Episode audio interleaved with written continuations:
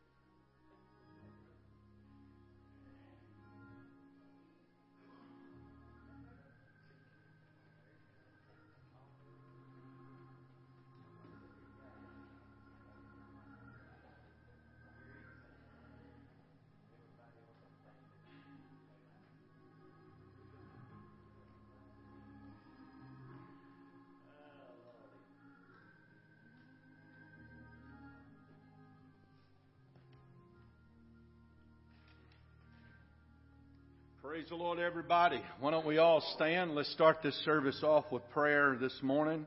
Good to be in the house of the Lord. So thankful that God has given us another opportunity to come together to worship and to praise Him. So let's pray together. God, we love You today. We thank You, Savior, for Your goodness, for Your mercy, for Your blessings. We thank You, God, for another chance to come together to worship and to praise and to glorify Your great name. You are wonderful. You are mighty. You are powerful. You are victorious, God. You are a good God, and we come to lift up Your name. Come on, let's lift up His name together right now. Hallelujah, hallelujah. You're a good God in Jesus' name. Amen. Why don't you step out from where you're standing, make your way to the front. Let's worship the Lord today.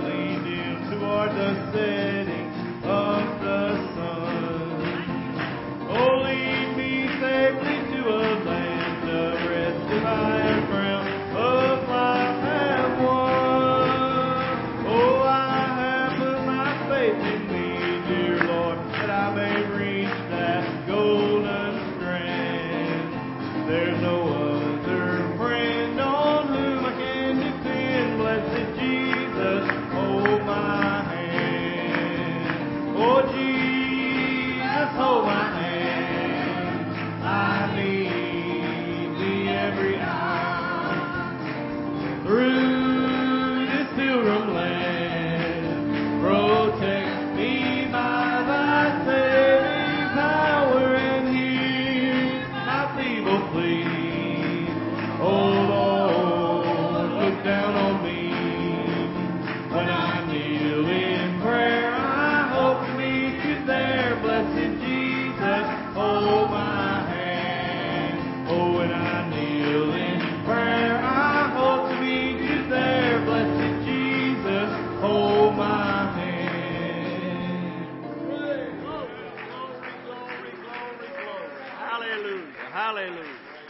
good to be in church.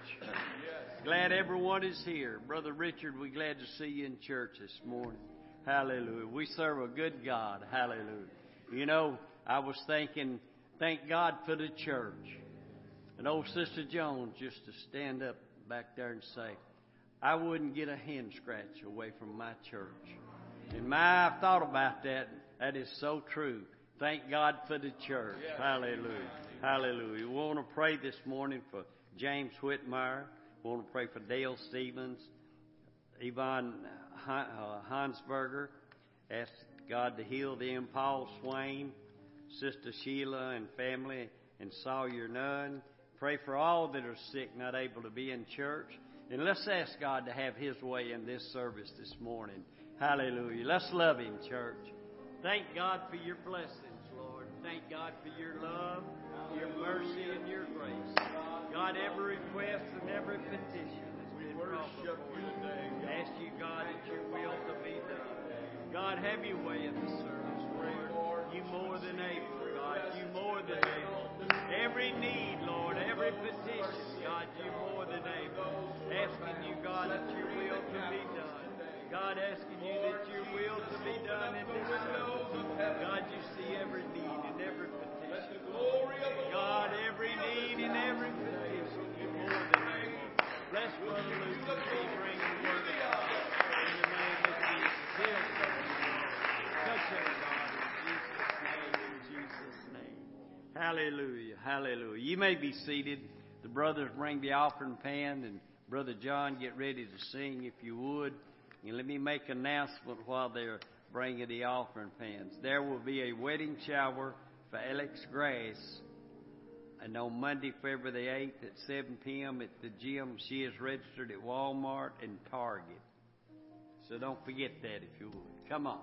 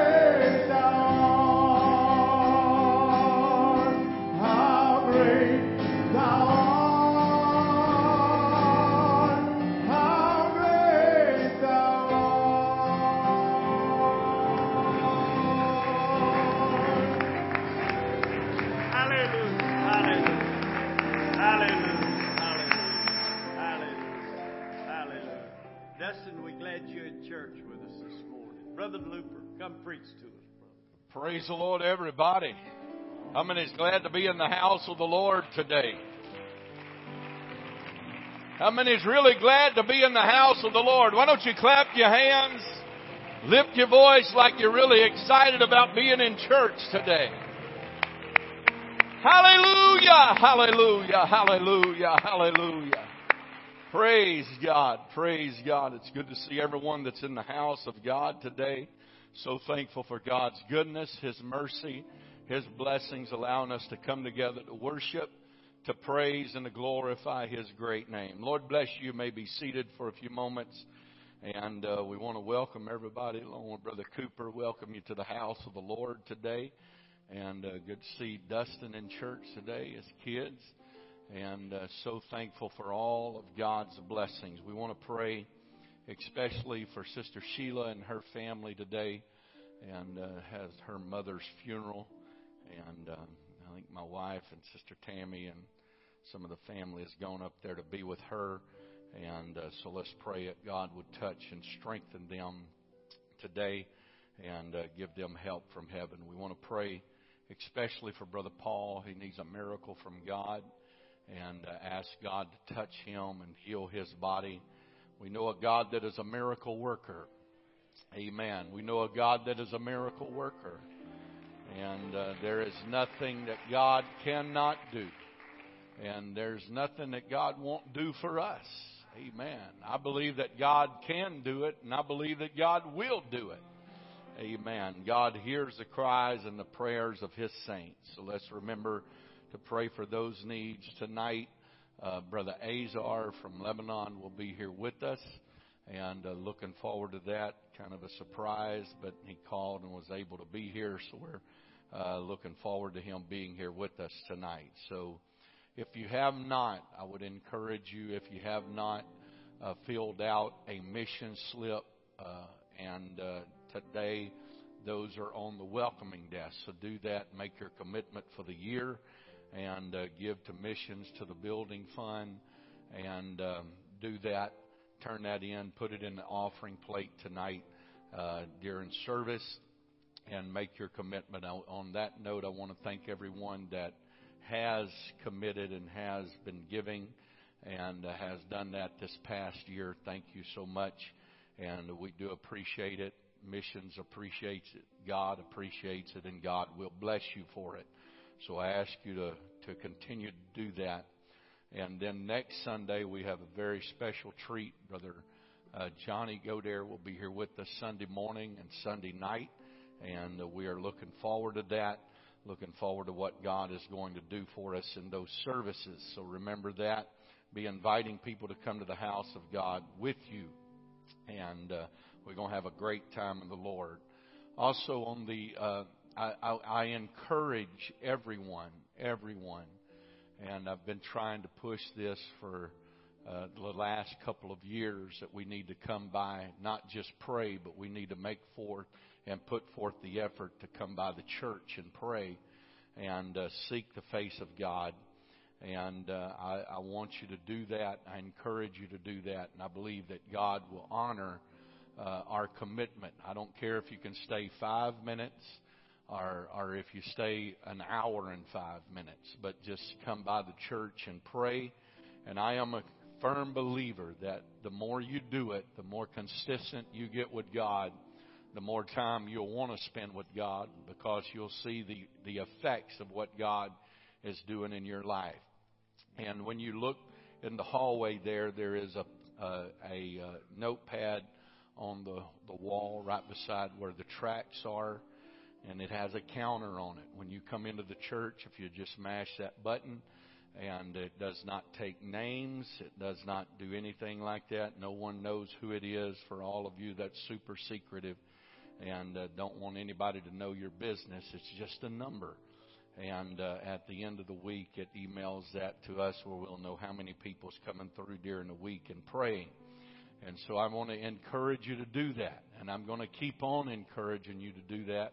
I'm going to torment you enough to where maybe you that's not doing it will do it. And I believe that that's what we need a lot more of in this day that we're living in, is prayer.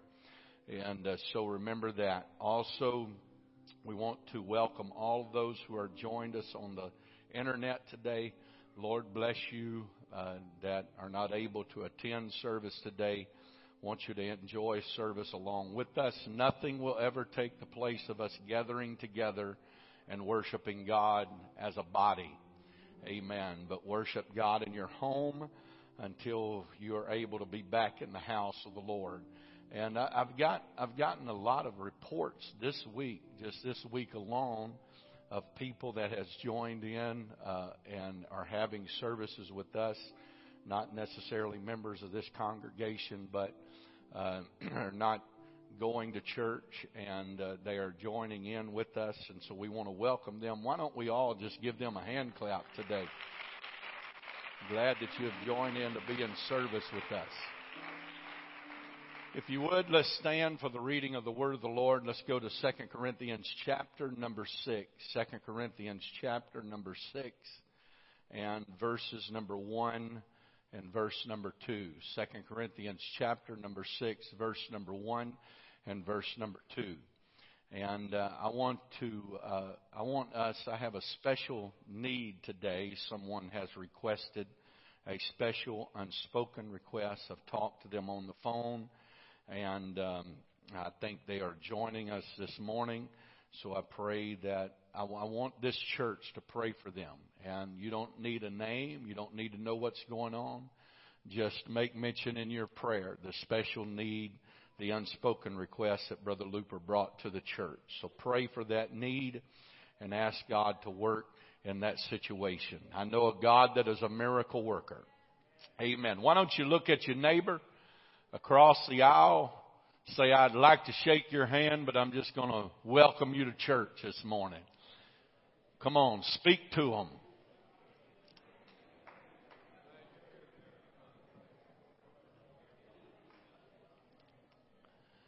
Amen. Glad that everyone's in the house of the Lord. 2 Corinthians chapter number 6, verse number 1 and verse number 2. I have felt this on my heart for the last couple of weeks, and God has dealt with me about this, and I feel like sharing this with you all today, and I hope that it's a blessing to you.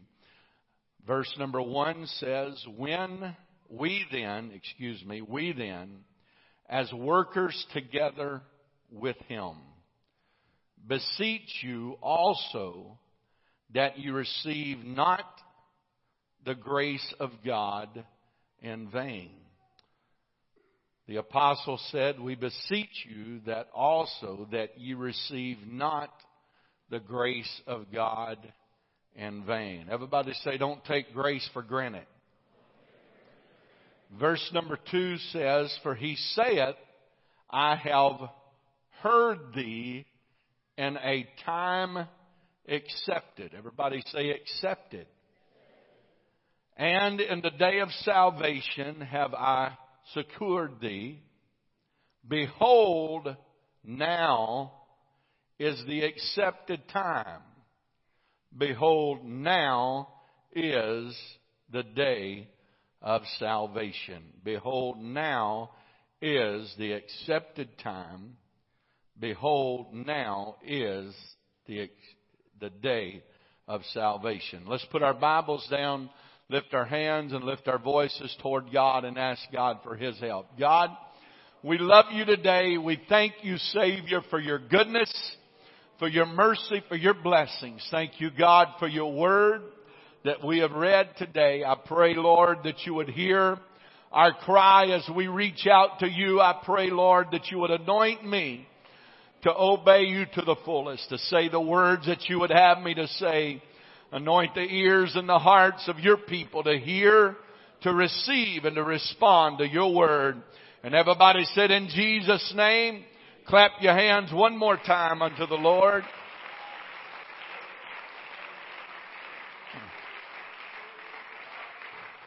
Amen. Lord bless you. You may be seated.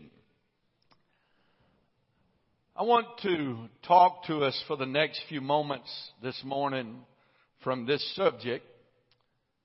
What are you waiting on? What are you waiting on? Look at your neighbor and ask them, say, what are you waiting on? Has anybody ever asked you that question? What are you waiting on? When you're trying to do something and they just say, what are you waiting on? I can remember when we were growing up in school, and, you'd get in little arguments and little fights and scrimmages, and two guys would get together and they'd decide they were going to fight, and they'd be standing there looking at each other, and some of the dumbest words that you could ever speak would come out of your mouth. You hit me first. Let me tell you, boys, if you're going to get in a fight, don't wait on the other guy to hit you first. Just go ahead and knock the fire out of them before they get all prepared. If you're going to fight, you want to get the first lick on. And but we often use the term, "What are you waiting on?" That term can be used very loosely. That term can be used very sincerely. But when I think about the Word of God today, the Word of God deals with many different times and seasons, and the Bible tells us about times and seasons. And we as individuals look at the times and the seasons. How many is ready for springtime? Now, all of you that are not, go ahead and fly north. Give us some good and warm weather. I'll take the humidity and the heat any day over the rain and the nasty cold weather. Don't give me cold weather. Give me cold weather about a week and I'm done with it for the rest of the year.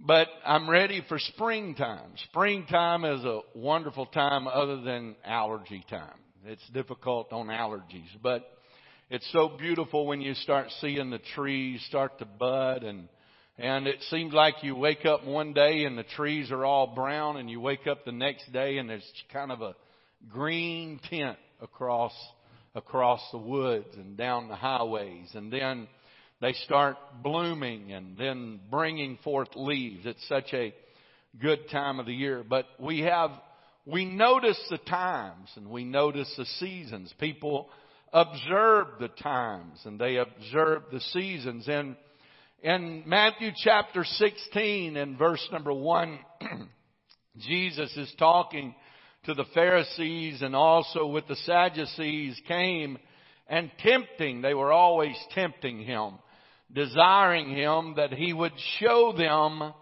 a sign from heaven. Now, they were tempting him and wanting him to show them a sign from heaven. Now, listen to what Jesus had to say. And he answered and said unto them, "When it is evening, ye say, it will be fair weather, for the sky is red." They are observing the seasons, the times. "And in the morning, it will be foul weather today, for the sky is red and lowering. O ye hypocrites, ye can discern the face of the sky, but can ye not discern the signs of the times?" What he is saying to them is, you observe all the days, the seasons, the times of change, the time of winter, the time of spring, the time to plant, the time to harvest. But he said, why do I need to show you a sign of the coming of the Lord? You can discern that. You're supposed to be religious. Can you not discern the signs of, listen to what he says, the signs of the times. The times. The times. Everybody say the times. John chapter 4 and verse number 35 says, "Say not ye, there are yet 4 months, and then cometh the harvest. Behold, I say unto you, lift up your eyes and look on the fields, for they are white already to harvest."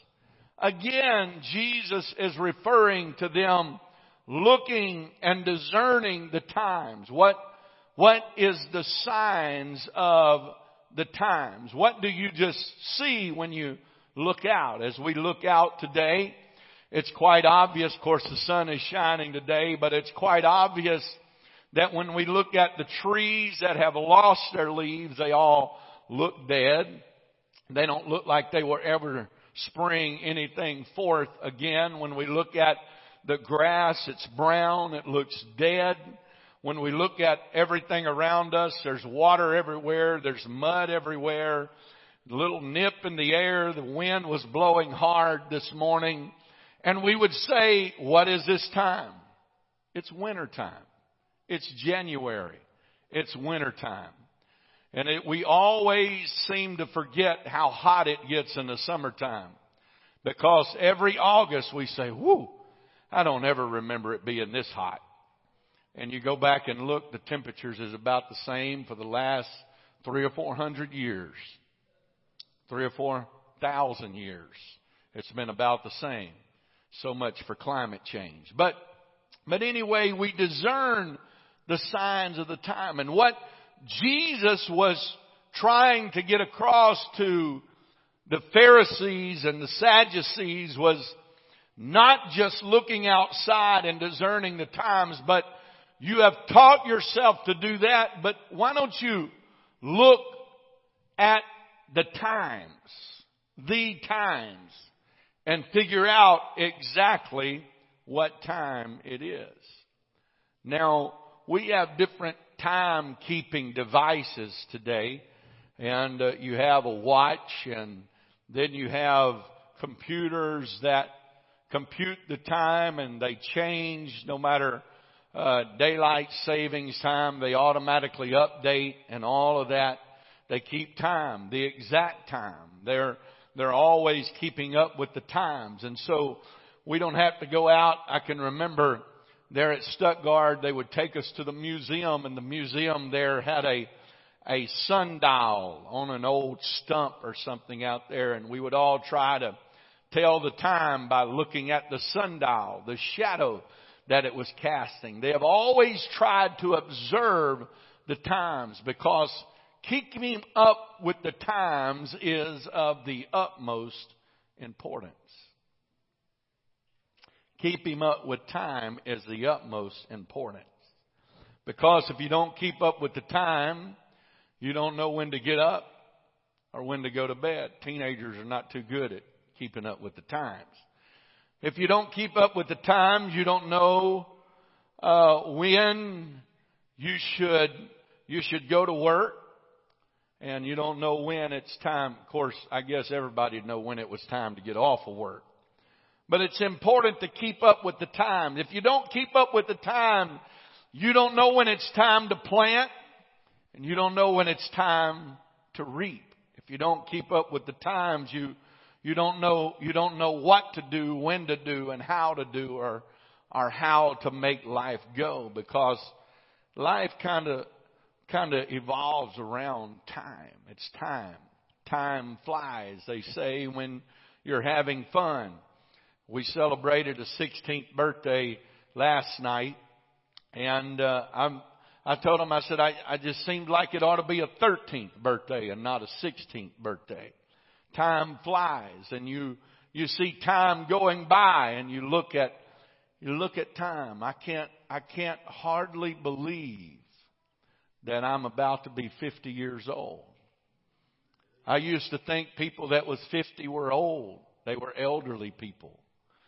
But I've lived long enough to decide differently about that. But keeping up with time is important.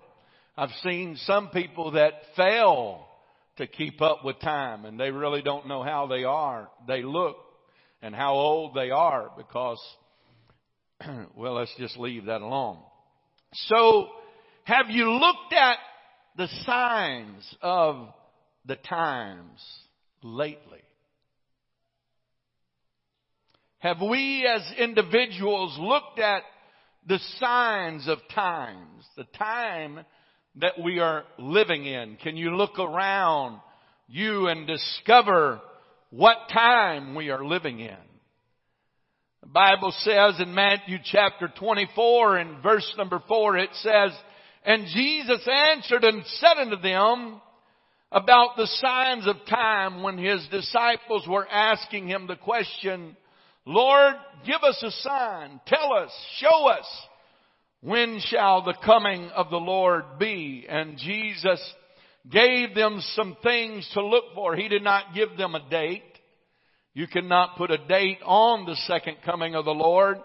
But he did tell them to look at the times that you're living in.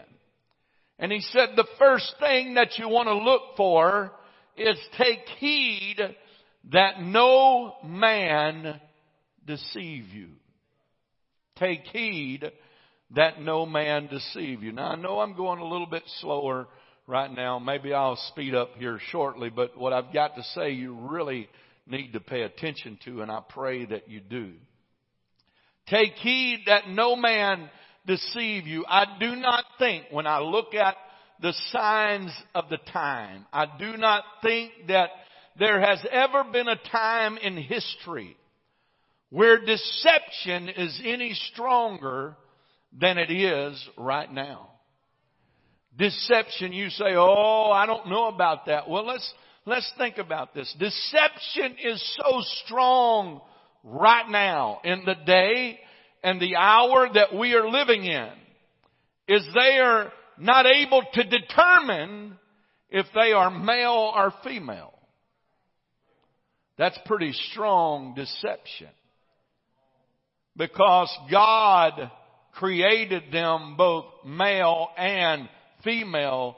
Created He them. He didn't create he them shims. But they were male or female. And we are living in a deceptive age to where if you wake up one day, guys, and this is the age that we live in, and they say, whoo, man, I feel like a woman. You can decide that that's what you want to be. That's deception. You cannot do that.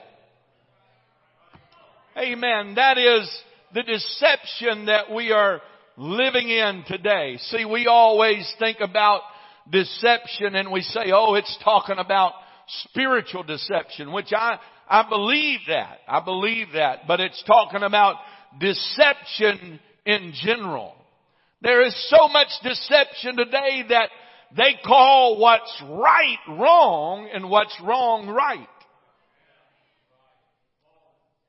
Amen. They say that it's wrong for conservatives to loot, to burn, to break down, which I totally agree with that.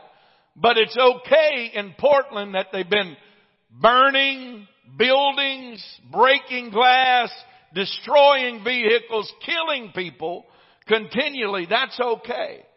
It's not okay on either part. That is deception. It's wrong to take something that is not rightfully yours. If a door's locked and you don't have permission to go in it, it's wrong to break it down. Amen. Don't let the world deceive you into believing that right is wrong. They tend to tell us that following biblical principles is no longer right. It's foolish. It's wrong. But just live any old way that you want to live. Feel after anything you want to feel after. Whatever feels good, do it. I want to tell you, that's deception. And anybody that tries to tell you that is deceiving you to destroy your soul.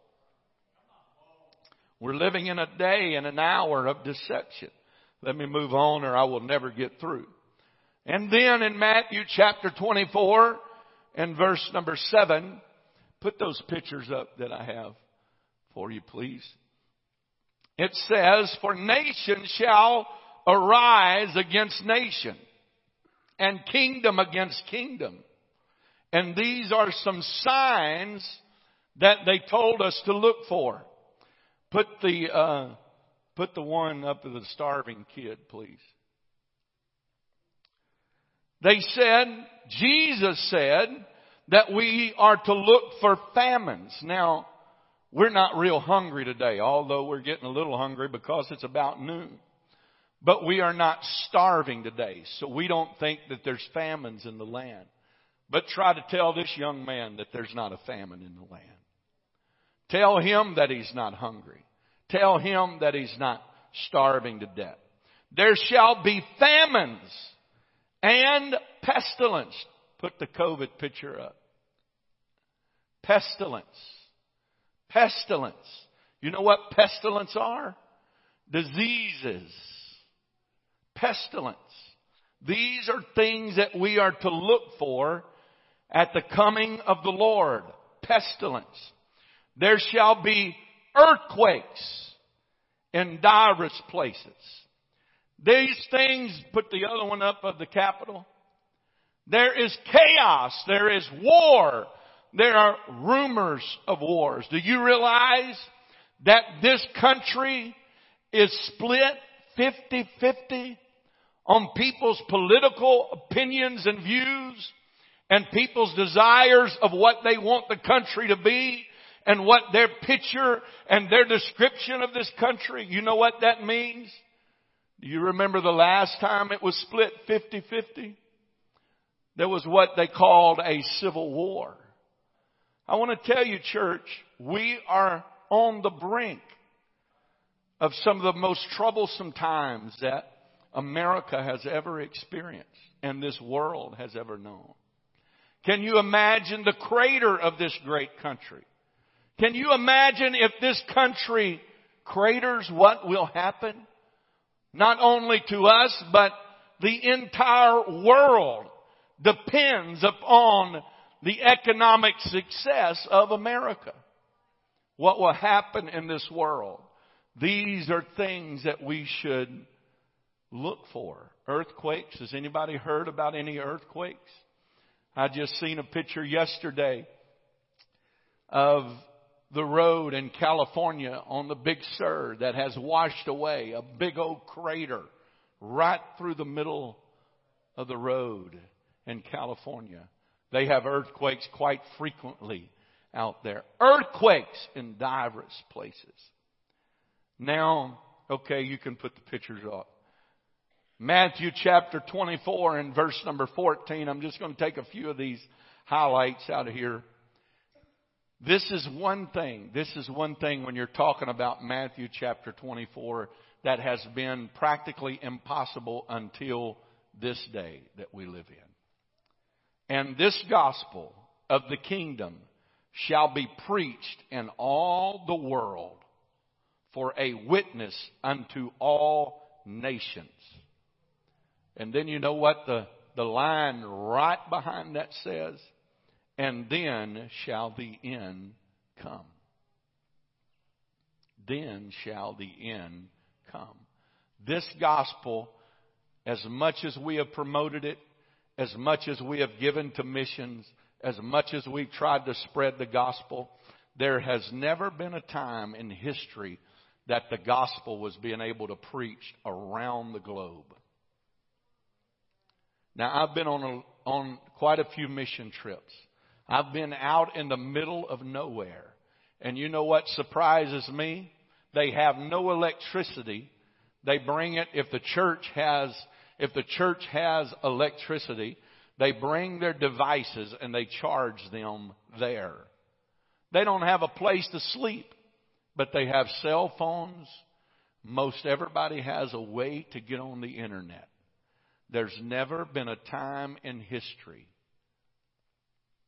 where the gospel has been able to be preached unto all the nations. But we are living. Everybody say me. Everybody say me. Me is living in that time. And then what does the Word of God say right after that? And then shall the end come. Do you believe the Word of God? Do you believe that's what it says is exactly what it means? Then shall the end come. So just taking out some highlights and observing the times that we are living in. When we look at the times, we see that there is famine in the land. That there is pestilence. Some of you that are listening on the internet are at home because there is pestilence in the land. There is what they call a worldwide pandemic going on for almost a year, and it does not seem to be over at this point. It has affected all of our lives. It has affected us very closely here and some of your lives personally. There is earthquakes in diverse places. And then the gospel has been able to be preached. What we are doing right now, anywhere in the world, They can click on our website and hear what I've got to say.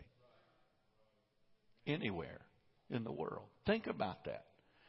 No one else before you, no generation before you has ever been able to say that we're living in that time, in that day, in that hour.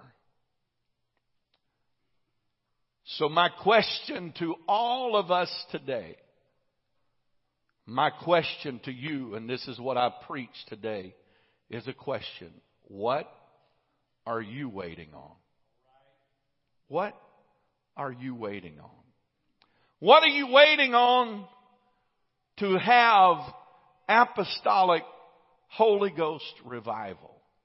What are we as a church congregation waiting on to have a tremendous book of Acts outpouring of the Holy Ghost? Matthew chapter 9 and verse number 37 says, "Then saith he unto his disciples," this is what Jesus had to say to his disciples, "The harvest truly is plenteous." The harvest is truly plenteous, but the labors are few. What are you waiting on today? In John chapter 4 and verse number 35, it says, "Say not ye, there are yet 4 months, and then cometh the harvest. Behold, I say unto you, lift up your eyes and look on the fields, for they are white already with harvest." What I say unto you today is, what are you waiting on? A more convenient time, a more convenient season. It is time to have church now like we have never had church before. It is time right now to have revival like we have never had revival before. Revelation chapter 14 and verse number 15. "And another angel came into the temple crying with a loud voice to him that sat on the cloud, Thrust in thy sickle and reap, for the time has come for thee to reap, for the harvest of the earth is ripe." Amen. The harvest of the earth is ripe. I want to tell you today, there is no better time to be an apostolic than right now. There is no better time to be on fire for God than right now. There is no better time to be a witness for God than right now. What are you waiting on today? Amen. Amen. Are we like the scribes and the Pharisees that keep asking Jesus, "Lord, give us a sign. Lord, give us a sign of thy coming." And Jesus just said, "Look around. You can observe all of these things, but are we as the apostolic church so blind that we cannot see and not get a grip on the time that we are living in?" I want to tell you today, playing church time is over. Amen. Being lackadaisical, it's over. It's finished. It's time to get serious about our relationship with God more than we ever have before. Amen. What are you waiting on? We are good at making New Year's resolutions. And we are good at trying to say, "Oh, when January the 1st, but hold up, we celebrate on January the 1st. Let's put it off to January the 2nd. Well, let's wait about January the 10th, we're going to go on a diet and we're going to lose weight and we're going to get in shape and we're going to feel better about ourselves and we're going to look better when we look in the mirror and we're going to feel better when we walk down the street and we're good about making New Year's resolutions. But I come to tell you today, how long are you going to put off your relationship with God, of really getting committed to God and really becoming dedicated and consecrated to God? What are you waiting on today, church? Amen. What are you waiting on, saint of God, to really get in with everything that is within you? Amen. What are you waiting on? I'm fixing to hit some nerves now. But what are you waiting on to realize that Wednesday night, Sunday morning, and Sunday night is the most important days of your life? That going to church on Wednesday night is not an option, amen, but it is a must.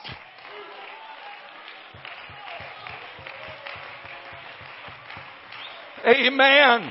There is not one human being alive. Hear me today. Amen. There is not one human being alive that can make it and live holy and live godly and be ready to hear Him say, well done, if you cannot be faithful to the house of God. What are you waiting on to make a commitment?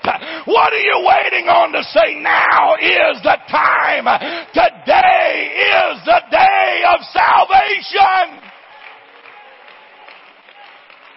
Amen. Amen. I want to tell you as a pastor, it bothers me. Amen. And it bothers me that when we come to church, that we have a Sunday morning crowd, we have a Sunday night crowd, and then we have a Wednesday night crowd. No crowd is the same. No crowd is the same number.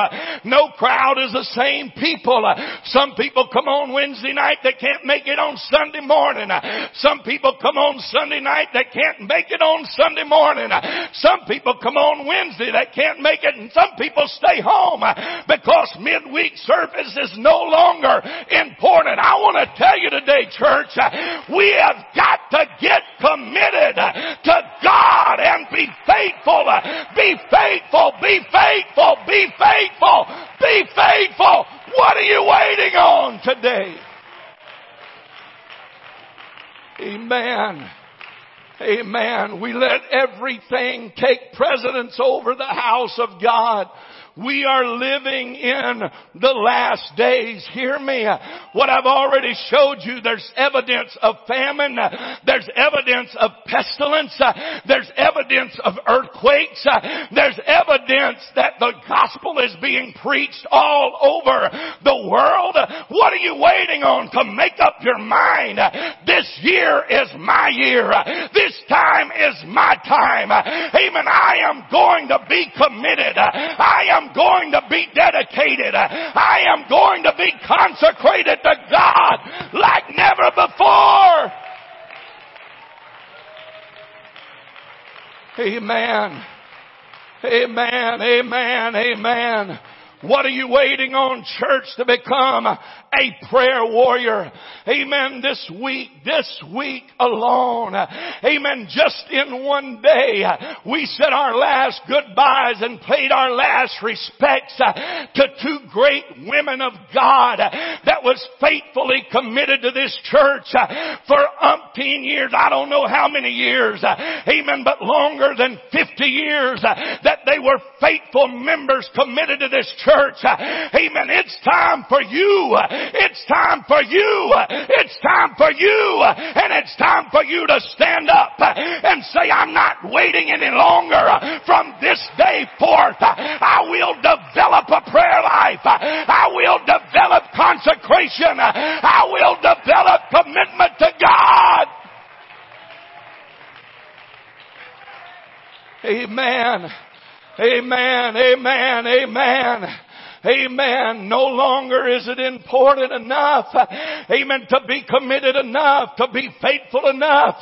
What if God comes back on Wednesday night and you're sitting in your living room, kicked back, dealing with your Facebook, amen, fixing your Instagram, or God forbid, watching your one-eyed devil that some people put in their living room. Oh my God, help us.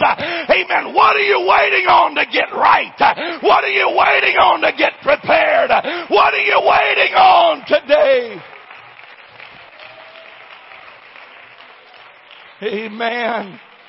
Amen. Amen. Amen. And why I'm on that? Since when did TV get okay to watch on your cell phone, your iPad, or your computer?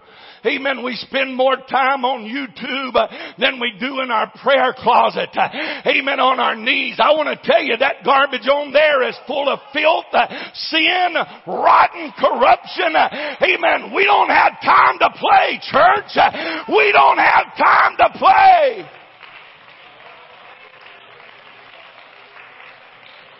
Amen. I'm just watching the news. I'm just watching the news.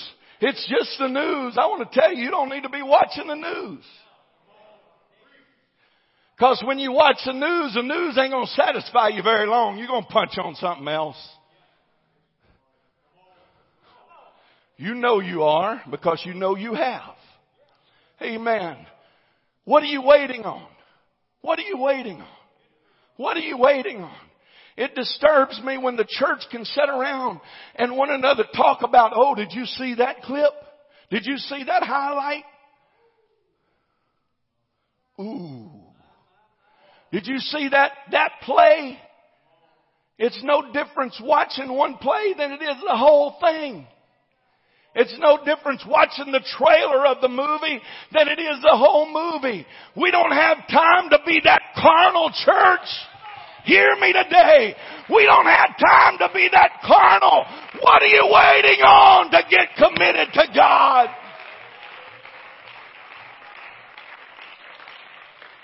Amen. What are you waiting on to be a prayer warrior? Oh God, as I look and I thought about these saints of God when I went in my office between the funerals on Wednesday. I sat there and I got to thinking about Sister Y. Barbo, and I got to thinking about Sister Duplicy, and I got to thinking about all of these others, and Sister Armstrong. I thought about them, and I know there's others, but I can't mention everybody that's passed away in the last 2 years. Amen. And I started crying in my office, sitting in my chair. What is going to happen? What is going to happen? I tell you, I'm not scared about the church and the survival and the existence and the vibrance of the church. But I want to tell you, I am concerned about a lot of us and our relationship with God. Amen. There's been many mornings that I've walked in here and Sister Bobby was walking up and down the aisles praying, amen, God, help somebody to take their place. I preached about a month ago, amen, about the supernatural gifts of the Spirit. Amen. God, we've got to have tongues. We've got to have interpretation. We've got to have a move of God in our midst. Amen. There's nobody in here. There's nobody, and I'm trying to hurry. Amen. There's nobody in here that can say, oh, Brother Luper, I love shouting. Amen. Oh, Brother Luper's against shouting, so get that out of your mind. I do it practically every service, sometime during a service. Amen. I love shouting. I love worshiping. I love rolling in the floor. I love running the aisles. I love running around the church. I love singing. I like it loud. I like it shouting. I like a move of God. Amen. But I want to tell you, I want to come in here and see the church praying. I want to come in here and see you speaking in other tongues. Amen. You've got to pray until you pray through. You've got to pray until you speak in other tongues. You've got to pray until you get lost in the Holy Ghost. How long has it been since you spoke in tongues under the influence of the Holy Ghost? How long has it been since you asked God, God, give me a gift. God, I just want to be used. Amen. We got a lot of people seeking the pulpit. Amen. But there's a lot of other things to do besides being the pulpit. God, I want to be used. God, I want to be used in this last day. God, speak to me. Speak through me. God, I want to tell you what you've got to do first. You've got to commit yourself to God. Amen. You've got to get serious with God. You've got to get a devotion daily with God. You've got to be ultimately committed to God.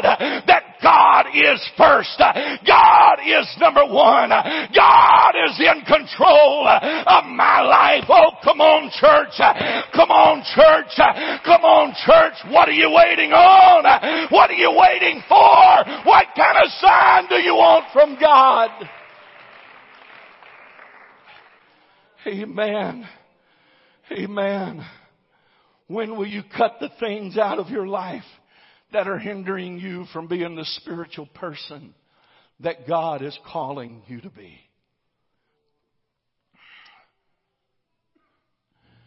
I looked this morning. I'll be honest with you. I'm human.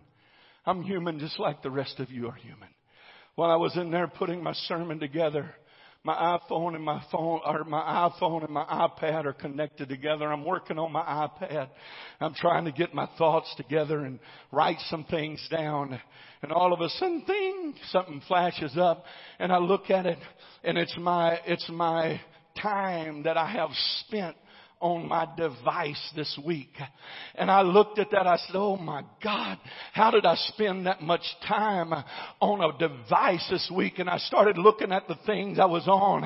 And a lot of it was texting, and a lot of it was phone calls. Amen. But a lot of it was just me piddling around, doing things that wasn't necessarily wrong. Amen. But it's taken time out of my devotion, cluttering my mind and cluttering my spirit with the things of this world, where I cannot be in tune and in contact with God. Nothing wrong with entertainment. Amen. Nothing wrong with those things. But I want to tell you, when these things become our entertainment, it becomes our sin and our death and our destruction. Hear me, church. What are you waiting on? What kind of sign do you need from God that we're living in the last days?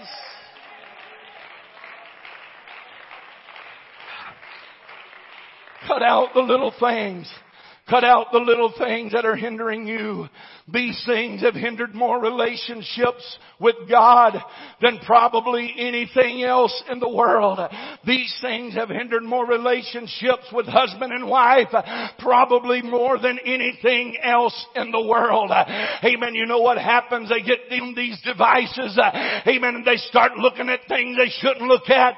They start talking to people they shouldn't talk to. They start moving in directions that they shouldn't move, and it stirs up spirits that's laid dormant in your life. Amen. Love affairs that's laid dormant in your life. Come on, church. What are you waiting on to get right? What are you waiting on, saint of God, to commit? What are you waiting on, saint of God, to be the person, the woman of God, the man of God that God has called you to be?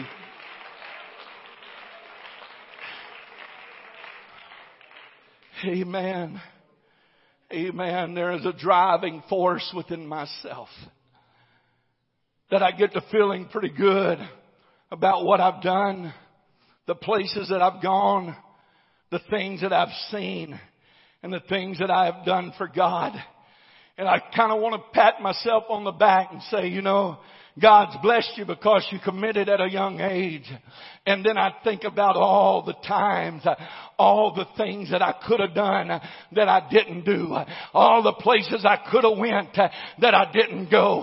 All the things I could have said that I didn't say. Amen. All the people I could have reached that I have not reached. And I get to thinking about the signs of the time. Amen. Time is winding up. The Lord is coming back. fact.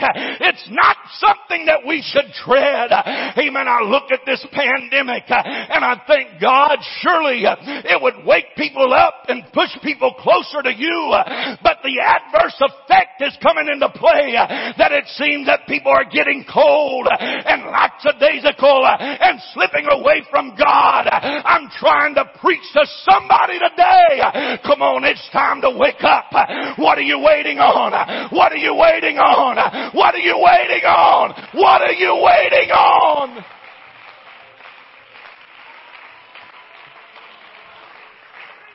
Amen. Galatians chapter 5 and verse number 1 says, "Stand fast, therefore, in the liberty wherewith Christ hath made us free." Stand fast. The apostle is telling him, stand fast in the liberty wherewith Christ had made you free. Didn't it feel good when you went to the altar and you got all your sins washed away? You went down in the watery grave in the name of Jesus. Oh, didn't it feel so good when you come out? Amen. You had a smile on your face. You were speaking in tongues. You were leaping for joy. Didn't it feel good? The Apostle Paul has reminded them, and he said, "Be not again entangled with the yoke of bondage." Amen. We've got too entangled with this world. We've got too comfortable in this world. This world is not my home. I'm just a passing through. My treasures are laid up somewhere beyond the blue. Oh, we don't sing that very much. Amen. That this world is not my home. Amen. We're singing, "Oh, God bless me here. God do this for me here. God give me a blessing here." Amen. But I want to tell you what Abraham saw. He saw a city whose builder and maker was God. He said, "I'm going yonder. I'm going. If you want to go, come on and follow me. I can't stay here. This world don't belong to me. I've got a vision of something better. Come on, church. Come on, church. Let's go to heaven together. Come on, let's get our mind made up. I will not be complacent." Amen. Amen. And I'm trying to hurry to a close today. Amen. But the Apostle Paul is warning the church at Galatia. Amen. Don't be entangled. Don't be entangled again with the yoke of bondage. Don't let these things bind you down. Don't let these things confuse your mind. Don't let the news of the world, because your political party did not win, that gets you down and out and depressed. Oh, I love America. I want to see America thrive. I want to see this country go. I want to see this country be all it can be, but I want to tell you, this country is not my country. I am a stranger in this world. I am a citizen of heaven, and I'm on my way to heaven. So no matter what happens to this world, no matter what happens to the good old USA, amen, I've got a better place. I've got a better place. I've got a better place to go.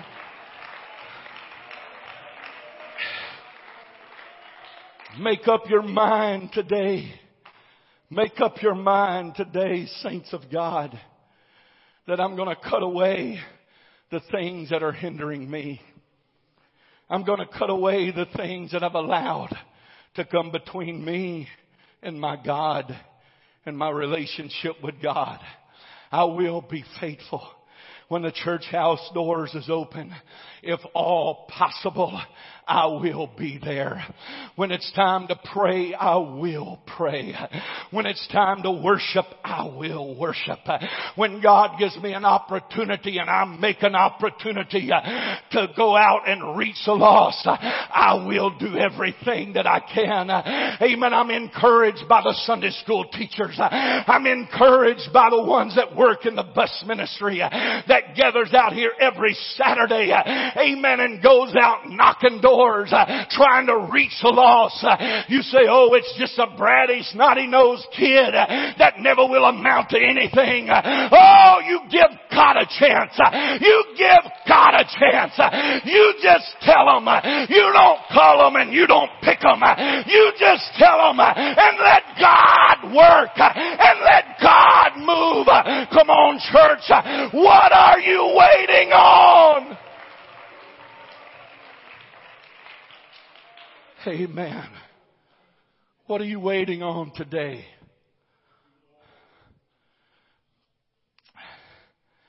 I want to tell you, some of you that are disappointed, some of you that are facing hardship, if you would get involved in working in the kingdom, you would be amazed what God would do in your life.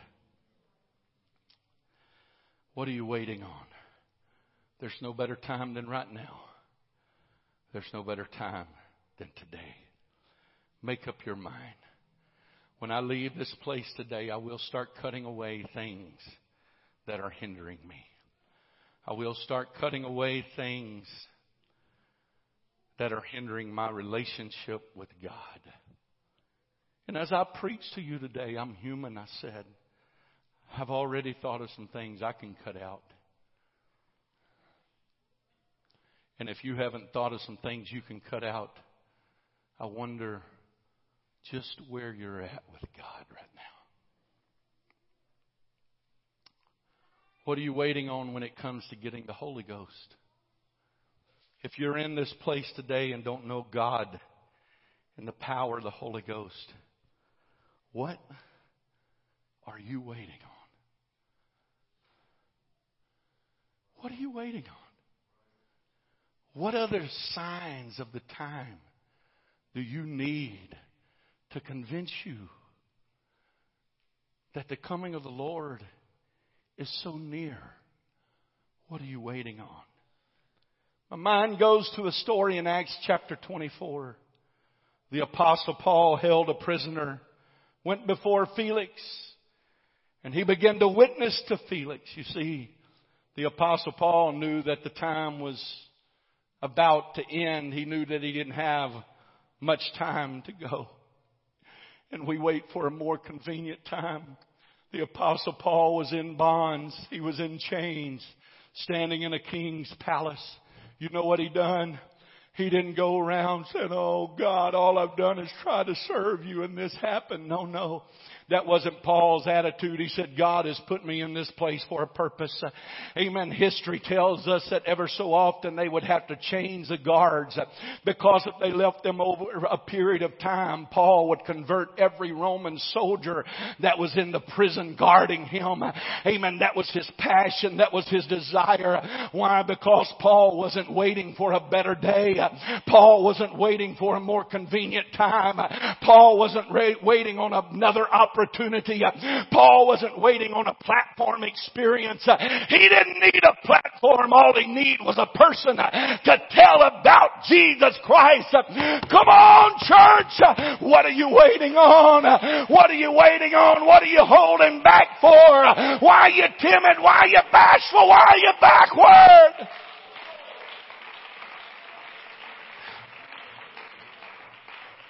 He was preaching to Felix. Verse number 25.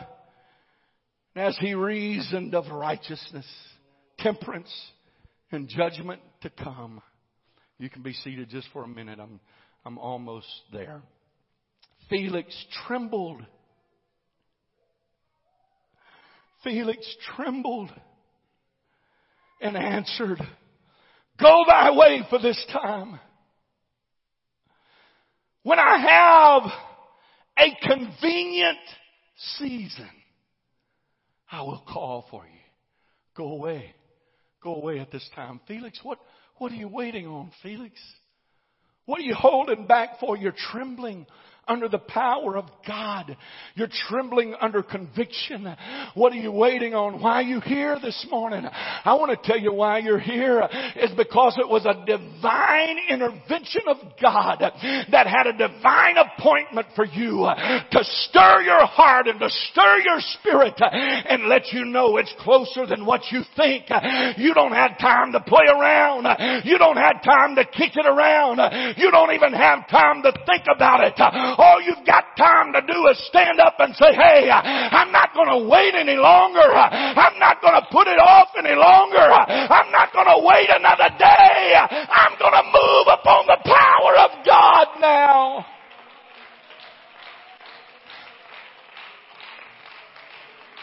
For a better time, a better time, a better time, a better time, a better time to worship, a better time to pray, a better time to seek the face of God, a better time to get the Holy Ghost.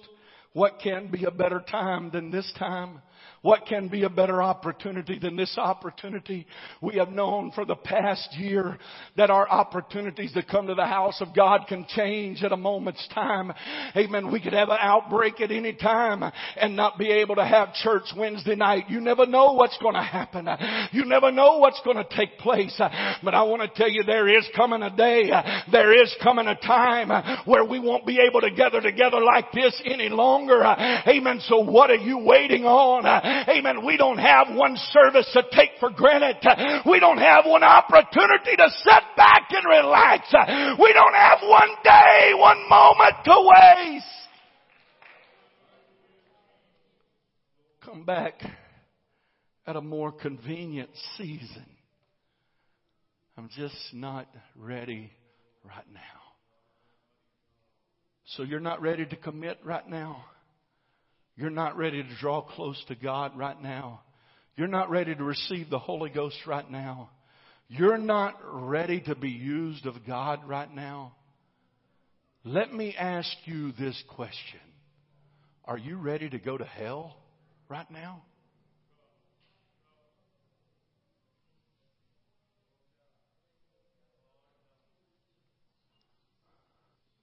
There's only two options, church.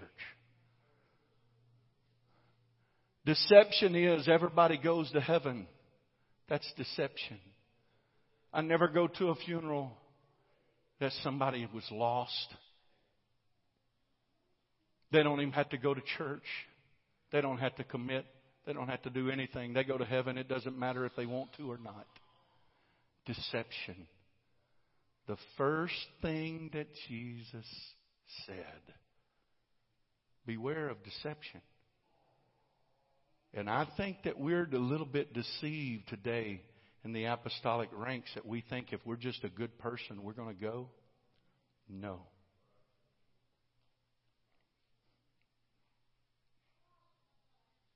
That's not the way that it's going to work. The song that says, oh, he's going to understand and say, well done. Deception. He's not going to understand anything and say, well done. He's going to say, depart from me, you workers of iniquity. Did we not cast out devils in your name? Did we not do many works in your name? Did we not go and sit on the pew in your name? Did we not do our little jig in your name? But you was not committed. There's a difference in coming to church and being committed to God. How far do we let ourselves drift away from God? I hope today that you love me because I tell you the truth. I will call for you at a better season, a more convenient time. There is no better time than now. We are living in the last days.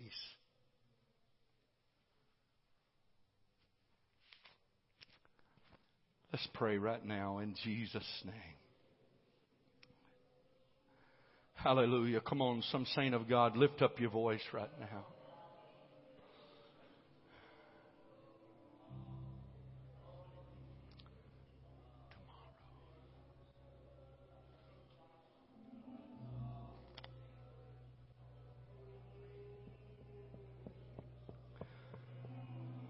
Acts chapter 26, verse number 28.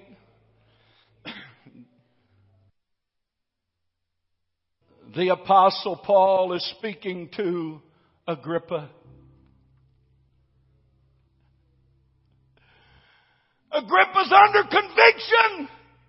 He's feeling the call, the pull of this man. The power, the Spirit of this Apostle Paul. The Holy Ghost convicts him. And while the Holy Ghost is there, he said, Almost thou persuadest me to be a Christian.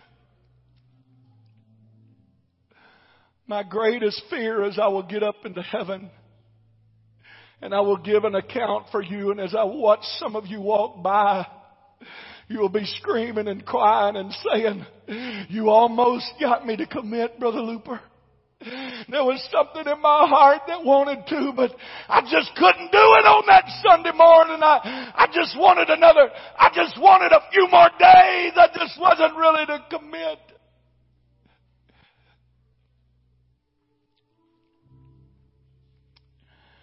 And I had to watch people that I love, people that supported me, supported the church, as I hear the awful words of, depart from me.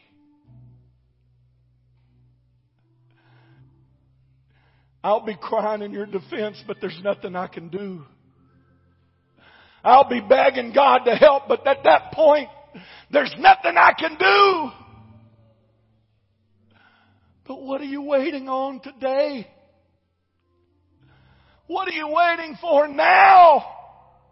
What are you waiting for now?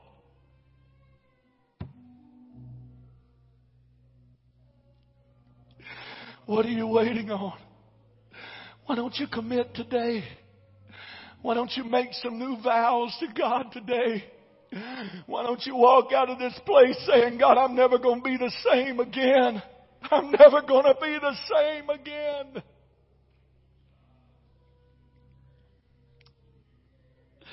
What are you waiting on? No place in the Bible do we ever find, no place in history where Felix ever had a convenient time.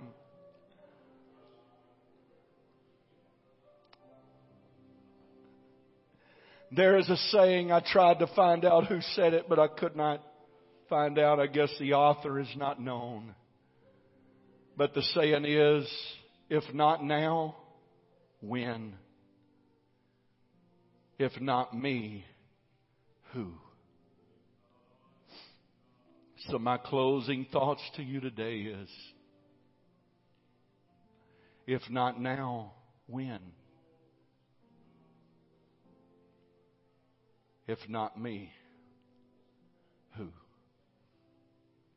Let's all stand across this building right now. Every eye closed.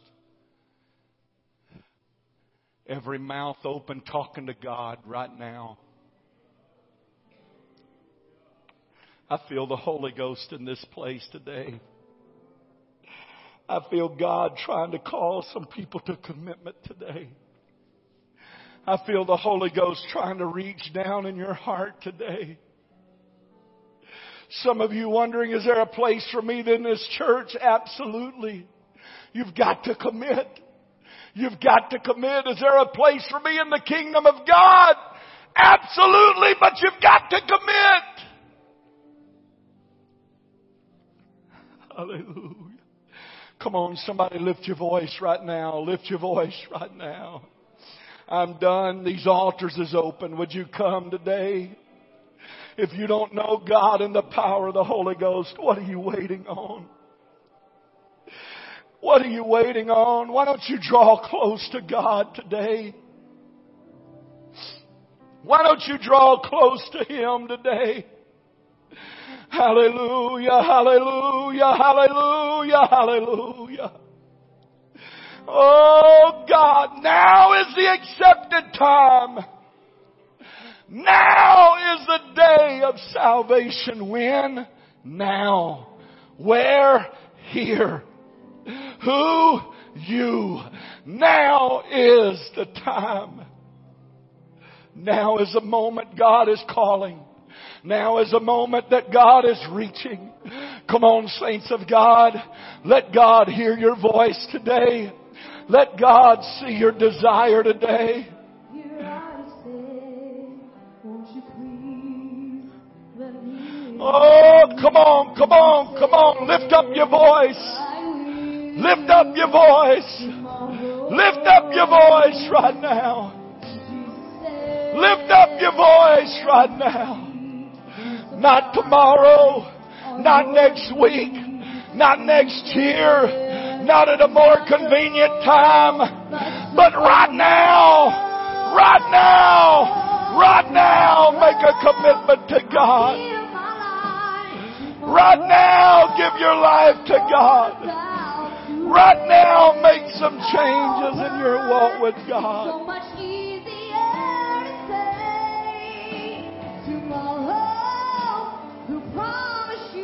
Hallelujah. Hallelujah. Hallelujah. Hallelujah.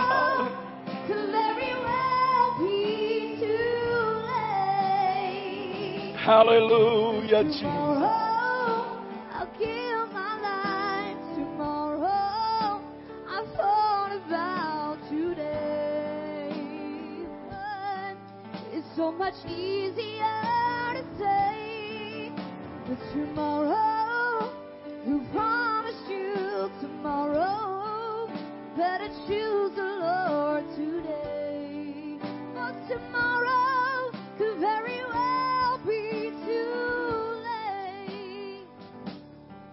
Jesus said, here I stand. Won't you please let me in? And you said, I will. Tomorrow, Jesus said, I am He who supplies all your needs. And you said, I know, but tomorrow, tomorrow, I'll give my life. Tomorrow, I've thought about today. So much easier to say is tomorrow.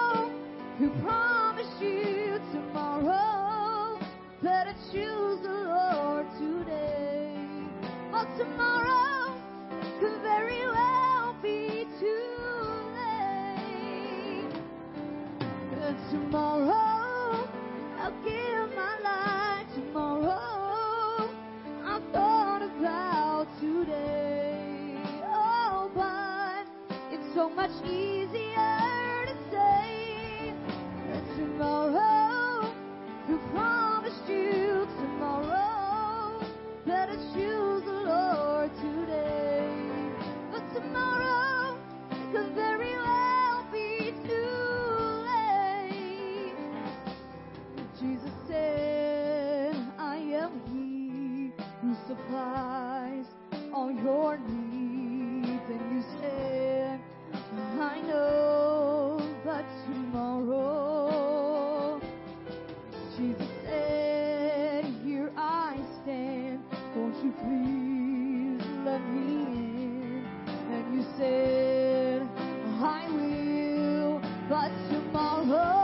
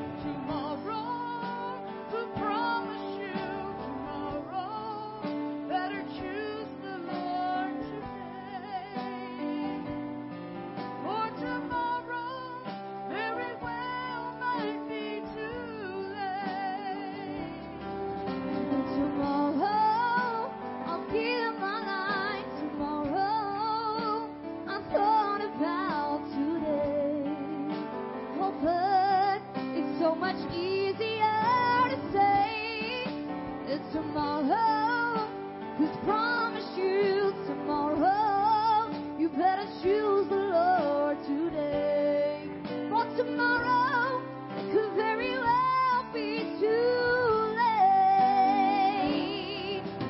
Tomorrow I'll give my life. Tomorrow I've thought about today. Oh, but it's so much easier to say that tomorrow is promised you. Tomorrow better choose the Lord today. For tomorrow could very well be too late. Jesus said, here I stand, won't you please let me in? And you said, I will tomorrow. Jesus said, I am He who supplies all your needs. And you said, I will, but tomorrow, tomorrow, I'll give my life. Tomorrow, I've thought about today. But it's so much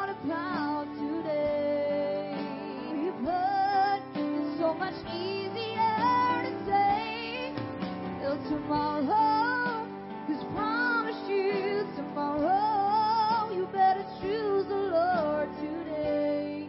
For tomorrow could very well be too late. Tomorrow, I'll give my life. Tomorrow, I thought about today. But it's so much easier to say that tomorrow is promised you. Tomorrow, better choose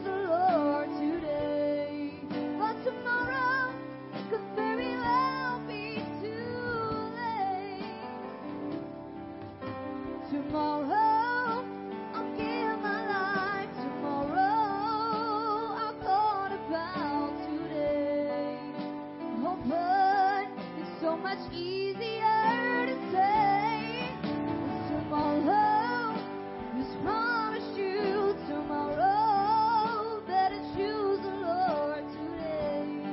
For tomorrow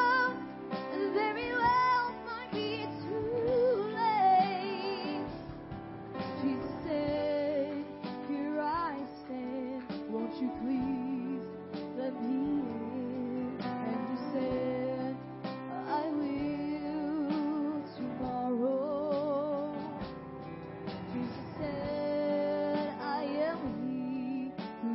Tomorrow, I'll give my life. Tomorrow, I've thought about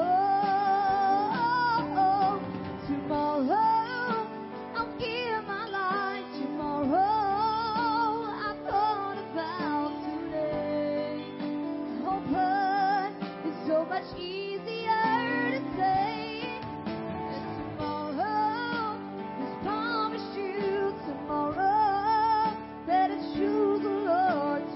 Oh, but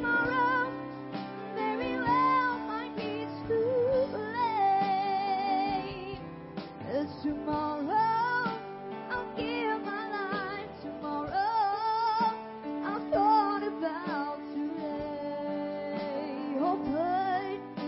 much easier to say. Tomorrow, just promised you. Tomorrow, better choose the Lord today. For tomorrow, very well might be too late. Jesus said, here I stand, won't you please let me in? And you said, I will tomorrow. Jesus said, I am He who supplies all your needs. And you said, I know, but tomorrow, tomorrow, I'll give my life. Tomorrow, I've thought about today. Oh, but it's so much easier to say that tomorrow is promised you. Tomorrow, better choose the Lord today. For tomorrow, very well might be too late. Tomorrow, I'll give my life. Tomorrow, I've thought about today. Oh, but it's so much easier to say. Tomorrow, just promised you. Tomorrow, better choose the Lord today. For tomorrow, very well be too late. Jesus said, here I stand, won't you please let me in? And you said, I will tomorrow. Jesus said, I am He who supplies all your needs. And you said, I will, but tomorrow, tomorrow, I'll give my life. Tomorrow, I thought about today. But it's so much easier. Hallelujah, hallelujah. Why don't we lift our hands? Come on, everybody, let's stand. lift our hands toward heaven right now. Come on, let's reach out to the Lord. The Holy Ghost is here right now. Come on. Come on, somebody reach out to God. Respond to the Holy Ghost right now. In the name of Jesus. In the name of Jesus. In the name of Jesus. In the name of Jesus. In the name of Jesus. Hallelujah, hallelujah. Come on, let's wait on the Lord just a minute. Oh, the Holy Ghost wants to touch you right now. The Holy Ghost wants to help you right now. The Holy Ghost wants to work for you right now. Everything, God.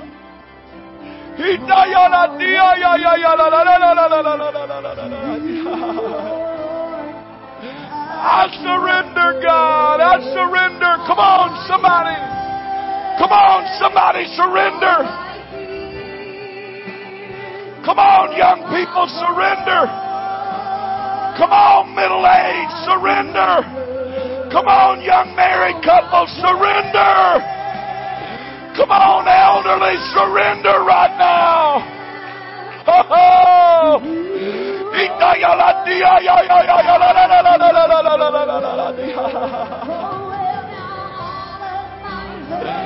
Everything I am, God. Everything I am, God. Holy Ghost. Holy Ghost. Come on, join up with somebody right now. Put your hand on somebody. Pray with somebody right now. Pray with somebody right now. Pray with somebody right now. Hallelujah. Come on, pray with somebody right now. Come on, men, join up with somebody right now. Come on, ladies, pray together right now. Break through the chains. Break through the chains. Break through the adversary's defense right now. Oh, I'm going to commit to God like never before. I'm going to commit to God like never before. I'm going to give it all to God, all to God, all to God, all to God.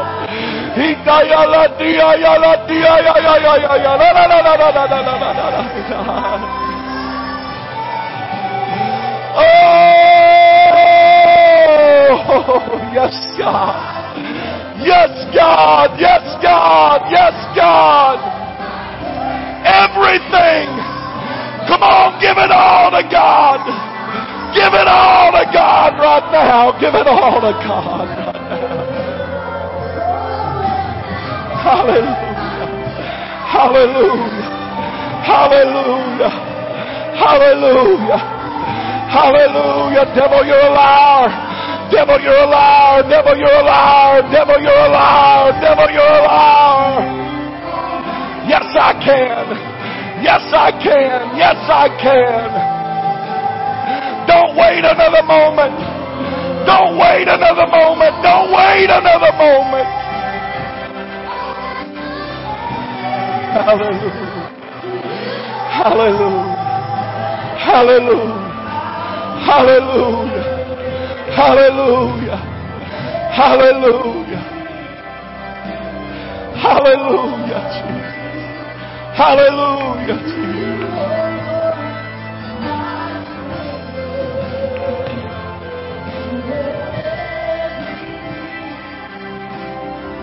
Oh,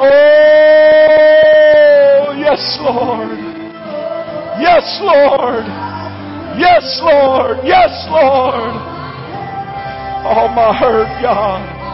All my pain, all my fears, all my faults, all my failures.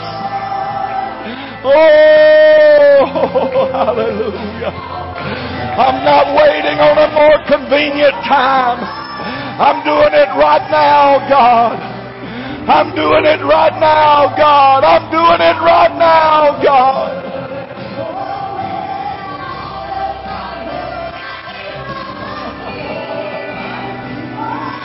Hallelujah. Hallelujah. Hallelujah. Hallelujah. Hallelujah. Hallelujah. Hallelujah.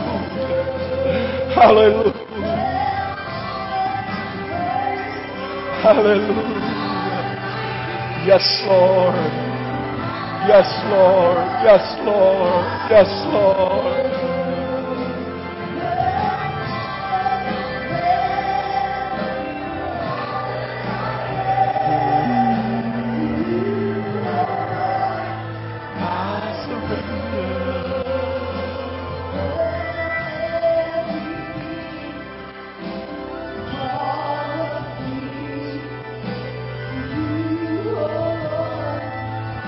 Hallelujah.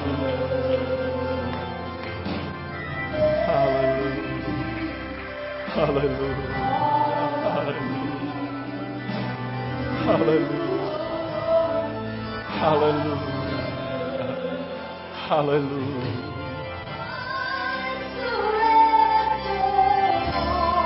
Come on, why don't you sing it from your heart right now? Let that be your testimony. I surrender all, Jesus. Yeah,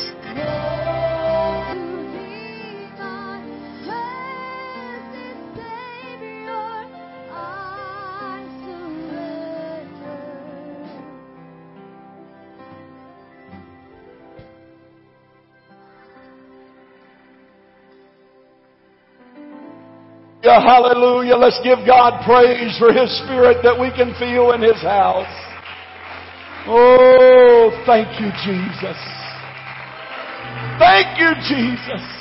Thank you, Jesus. Come on, somebody give Him some praise right now. Give Him some praise right now. Give Him some praise right now. Hallelujah, hallelujah, hallelujah. Praise God, praise God. I'm sorry for taking so much time this morning. I drank 2 cups of coffee instead of 1 this morning. But I tell you what, I've got time to wait on the Lord. Amen. I'm just not waiting anymore to get closer to Him. There's no better time than right now. Amen. Thank you. Thank you for your response to the word of the Lord. Thank you, response to the moving of God's Spirit. Remember, church, tonight, let's come back and pray and expecting and believing the Lord for a great move of the Holy Ghost. There'll be no choir practice tonight, and we ask you for your prayers for Tiffany and whatever's wrong with her, that God would give us some answers and a miracle. And be safe. See you back here tonight. Be here early for prayer. Don't forget when you come in through the day to pray to punch the little counter back there. I do appreciate it. Be here every day. Come by the church and pray. Do the best of your ability. I know some live away, but do the best of your ability to be here to pray. If you can't get here, pray wherever you're at, but make an attempt. Lord bless you. You can be dismissed in Jesus' name.